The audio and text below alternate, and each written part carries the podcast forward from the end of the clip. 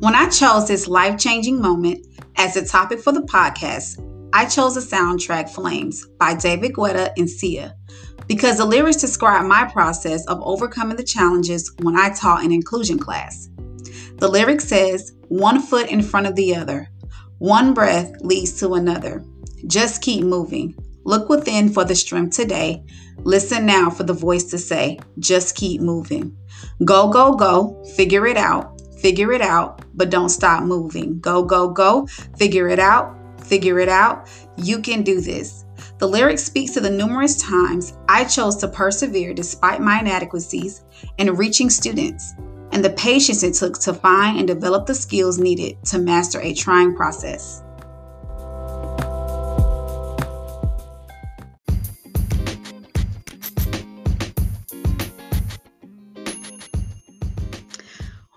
Everyone. Welcome to the Just Show. All right. So, today, you all, we're going to be talking about overcoming challenging times in education. Um, so, we all know if you're a teacher, we are struggling, you know, with education right now due to the pandemic. Uh, we're trying to teach virtually, and if even if we are face to face, um, we're still, you know, doing the social distance and still trying to, you know, accommodate students to where they would still learn and make it as normal as possible for them um, and for ourselves. So this is very, very tough. But my situation is going to be a little bit different. My um, topic is a little bit different. It actually relates to last year before the pandemic. Um, 2019 to 2020 school year. Um, during that time, I was a second year teacher and I was told the news that I would be teaching um, an inclusion class. And I had never taught an inclusion class before. Um, I did not know what to expect, and nor did I have the tools or the strategies to help um, students with special needs. So um, I, I, don't know. I had mixed feelings about it. So the good news was, though, I had a co-teacher who was experienced. So I said, okay, this will help me, you know, with the burden that I may have coming into this classroom. Um, so uh, when the first day of school started, as the school year started, um, I noticed that it was very challenging because there were a variety of needs uh, that the students needed, and it was very hard to accommodate them. Um, for instance, I had some students who uh, struggled with speech, um, so it was very hard to understand what they were saying.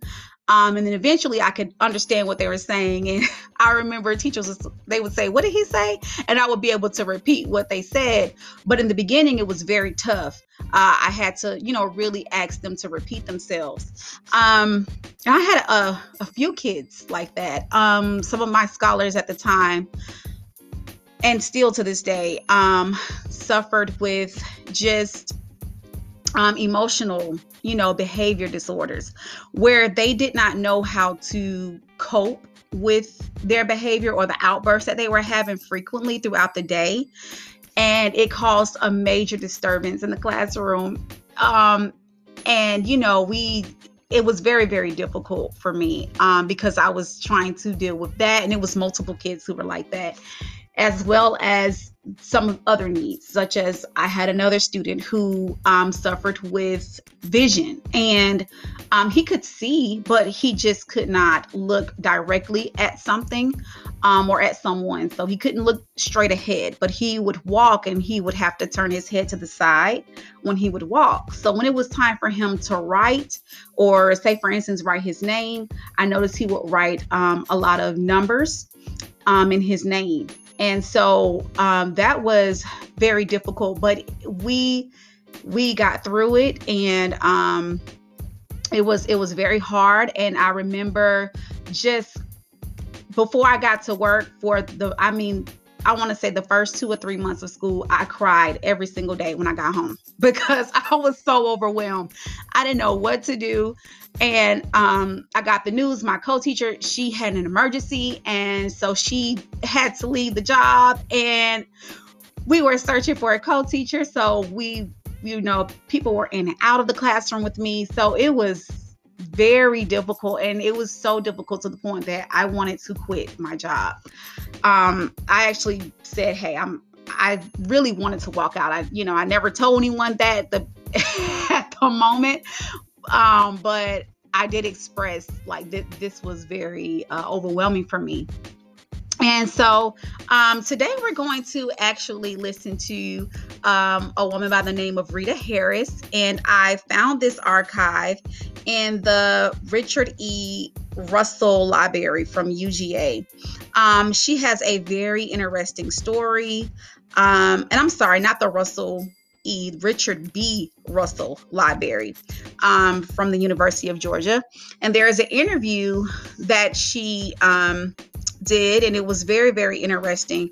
Um, her situation related to how I felt in the classroom in the beginning, and she talked about um, how she was very independent in the beginning of her life. Uh, she was an educator as well. She still is an educator, um, and she loved working with students with um, who had disabilities and she uh, was very ambitious uh, very adventurous um, she was a daredevil, so she liked to try uh, different things until one day she um, had something happen to her and she became very dependent. And so it took away the qualities of life that she used to live. Um, before she suffered with this disability. So I'm going to let you listen to a little bit of her story and her struggles and how she got through this.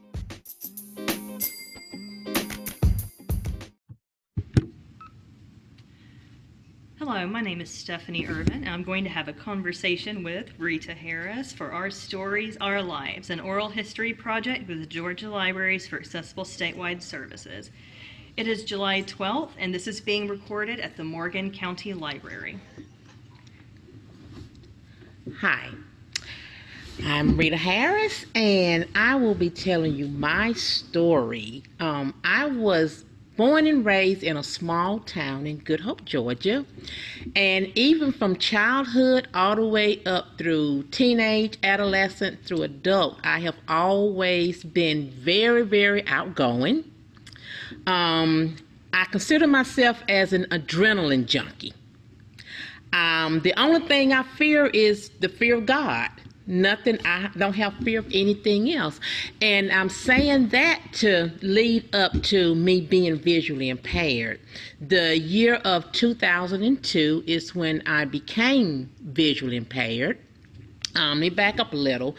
Um, from 1997 up until 2002 i noticed um, difficulty in my vision and I had gone to three different ophthalmologists, and I was misdiagnosed all three times. And um, when there was a very significant decrease in my vision, I went to a retina specialist, and that's when I was correctly diagnosed with RP, which is known as retinitis pigmentosa.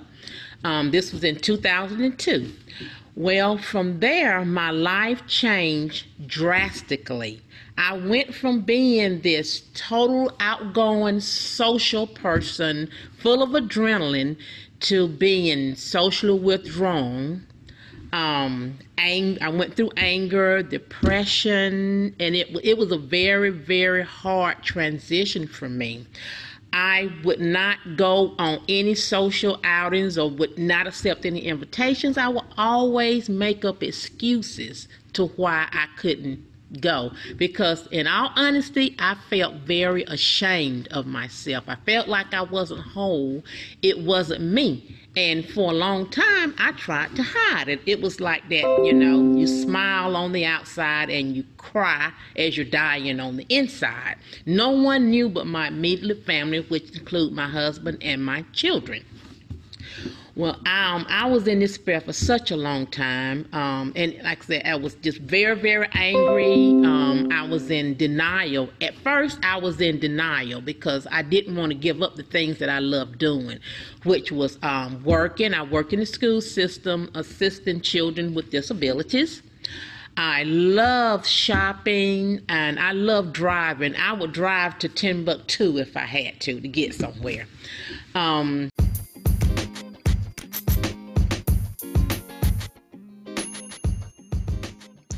Wow. Rita talked about her struggles and how she went from independence to dependence due to her becoming visually impaired. I chose Rita's story because her struggles in coping with her situation relates to how my students struggle with their disabilities. But Rita's story does not end here. She overcomes her struggles of being visually impaired and lives a fulfilled and successful life. We will listen to some of Rita's accomplishments after the break.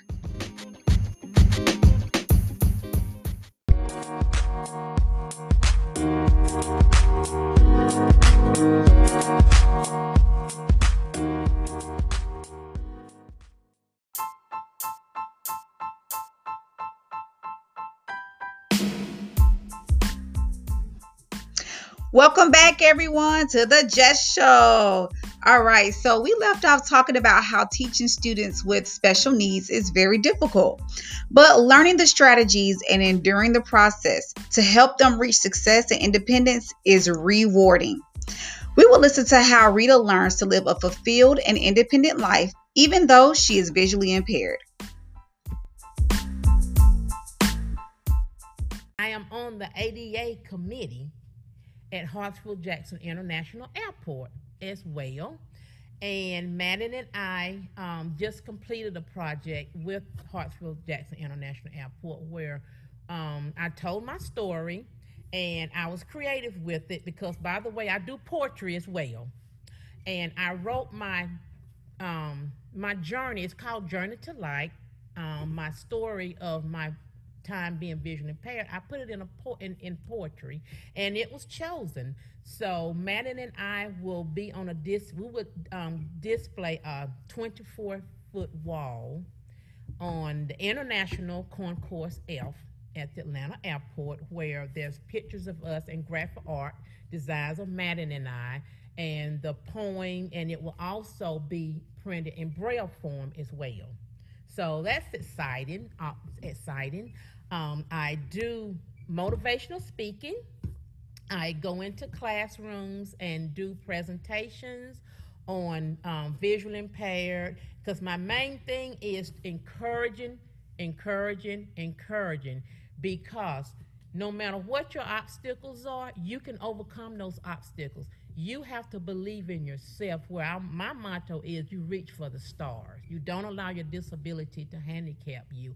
And you don't have to have a disability to reach for the stars. You can do anything you set your mind to. You just have to be dedicated and determined. And you also have to have that mind of persevering. And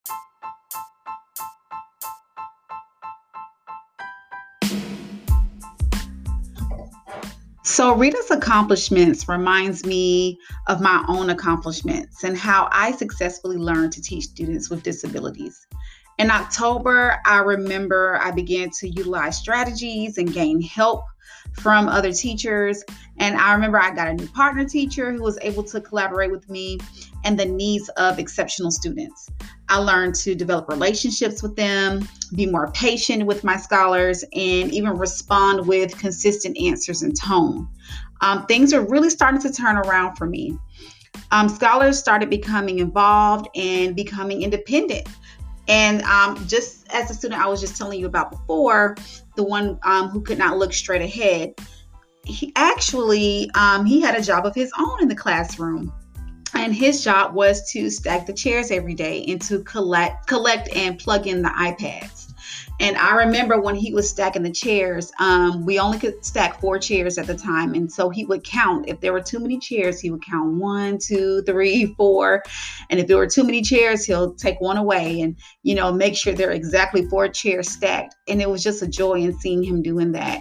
Even with him following the procedures and routines um, in the classroom, as far as knowing when to get up and go get the iPads and then plug them in. Um, and so that was really, really joyful for me. Um, and, and, it made me really glad because that was my goal for students, for all students, was to be independent. Um, and so not only that, but even the students who had um, behavior issues. Um, I we even came together with a strategy to use um, the clip chart, and the clip chart was used to monitor the behavior. And by the end of the day, if students were um, on role model, then they would get incentives. So the clip chart consisted of different behavior goals. So it would have um, everyone started off on good day, and then um, if they display good behavior, they would be recognized for it, and then we would move their um, clip up to uh, role model. And then after role model, if they display good behavior again, we will recognize them. And then we'll move their clip up to outstanding. And then once they got on outstanding, they will be able to choose um, from the dojo wall, we would call it, and they would choose an incentive.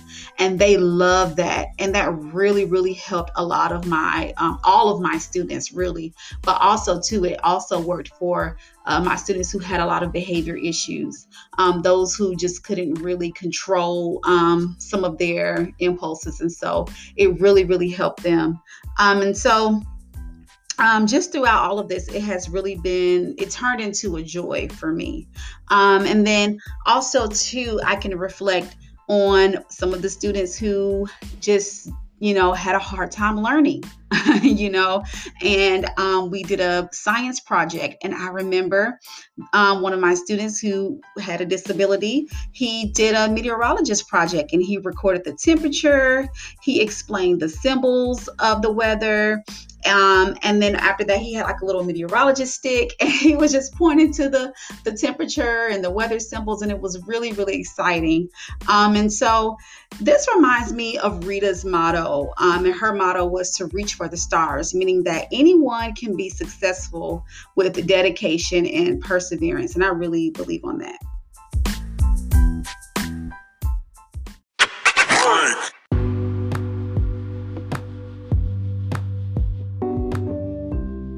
All right, welcome back to the Just Show.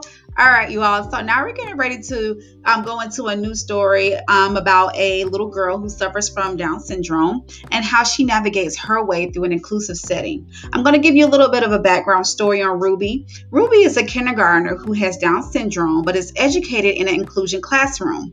Ruby shows independence in her classroom through writing and participating in reading and collaborative conversations.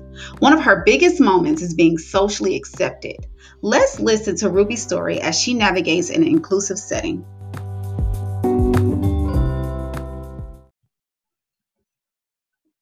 As a mama, I really want the world to see what I see in my daughter. When Ruby was born, doctors told us that she was walking an extra chromosome. At the time, we didn't know much about Down syndrome. What we did know is that we wanted Ruby to be fully included, not just within our own family, but especially at school. I really want the world to see what inclusion looks like.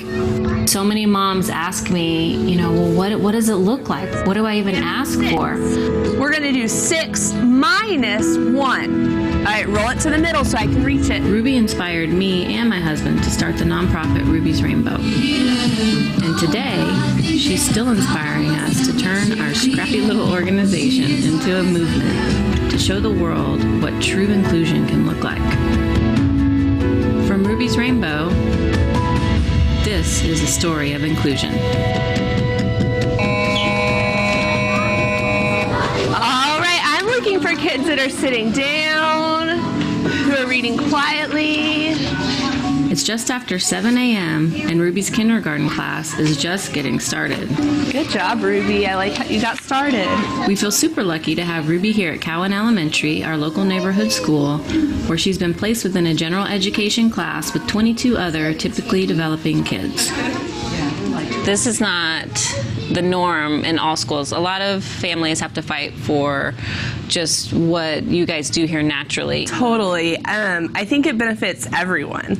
I think it benefits the um, inclusion kids that are in there and everyone else in the classroom. It gives them peer role models and peers that they're their same age level. They're so compassionate and kind and caring. Two and five. Okay, so take off five. One, two, three, three, four, five. Okay, so break off that one. And you know, that's something that we would talk about anyway, is including everybody and being good friends and being kind. Yeah, it's not just you telling them, oh, this is how you're supposed to be, but them actually living it and, and doing it every day. Yeah.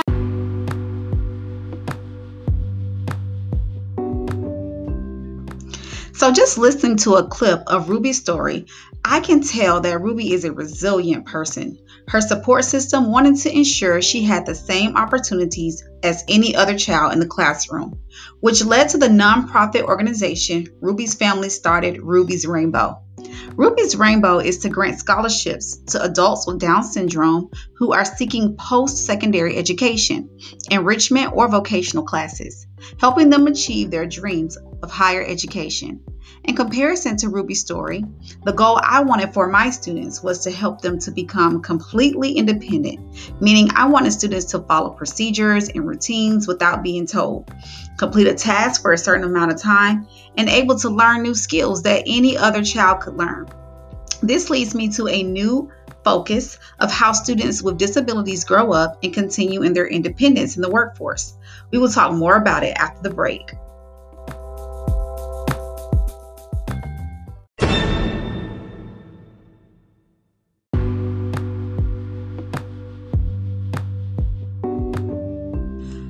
Chose this life changing moment as the topic for the podcast, I chose the soundtrack Flames by David Guetta and Sia because the lyrics describe my process of overcoming the challenges when I taught an inclusion class. The lyric says, one foot in front of the other, one breath leads to another. Just keep moving. Look within for the strength today. Listen now for the voice to say, just keep moving. Go, go, go. Figure it out. Figure it out, but don't stop moving. Go, go, go. Figure it out. Figure it out. You can do this. The lyric speaks to the numerous times I chose to persevere despite my inadequacies in reaching students and the patience it took to find and develop the skills needed to master a trying process.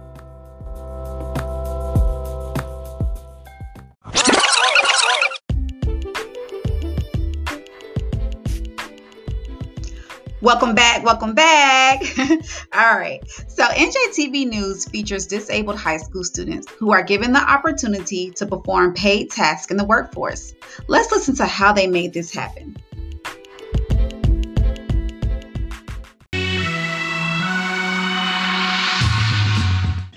Just after dawn, these Brick Township High School students suit up for their workday at Harrogate Retirement Community. Put in a boat. These are reliable employees. They know their job. They come in every day. They're grateful for it. Zachary Corjuan and Giovanni Mancini are interns here. They're part of the Brick Township School District's Structured Learning Experience, a program for students with special needs. It was uh, designed so that we could get the students out into the community, get them real life experiences, um, job experience. What began with about 20 students has grown to 75, and now nearly 50 local businesses have joined. Giovanni and Zach are bused to this retirement community nearly every day of the week and work during the early morning hours. What does it feel like to come here and work? Happy. Why does it make you happy?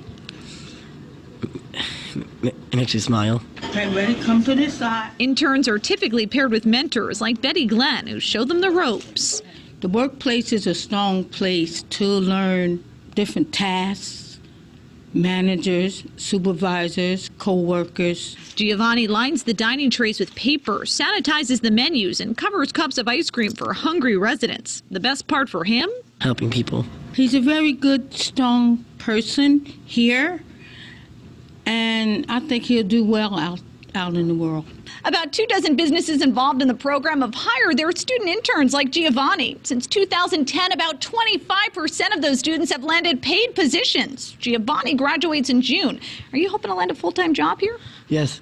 So far, Harrogate's hired three of their student interns. They know what their tasks are. They perform them in a timely manner. They get them done correctly, and that that's very very important. And that's not always possible with mainstream youth of America, but it seems though they program coordinators work to place students in positions based on their interests. Interns must be at least 16 years old. They earn five classroom credits per semester while on the job. It's very, very important because a lot of the kids, it's not even so much the tasks that they're learning, it's the social skills and just all the daily things that you and I take for granted that for them, it, they need that extra help. What's the best part about coming here?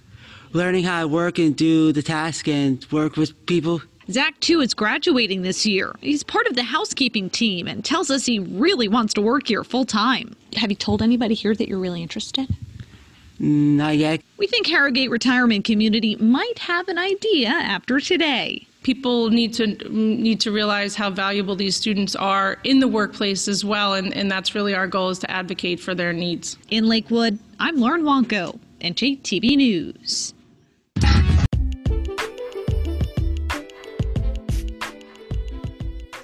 Love how students grow and develop in the workforce to prepare for the real world. Although students with disabilities have the choice to take any path, the program allows students to experience an opportunity that makes them feel included and valued. I chose to focus on disabled individuals who became independent because teaching an inclusion class is an unforgettable moment for me.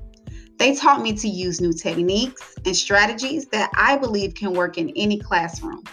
I learned a variety of management skills, organization, and developed patience and interactive ways children could learn. I have so many pictures of us learning through read aloud, hands on math projects, and book parades. And I also developed a relationship with their parents. By November of last year, people in the school began to say, This is a good class.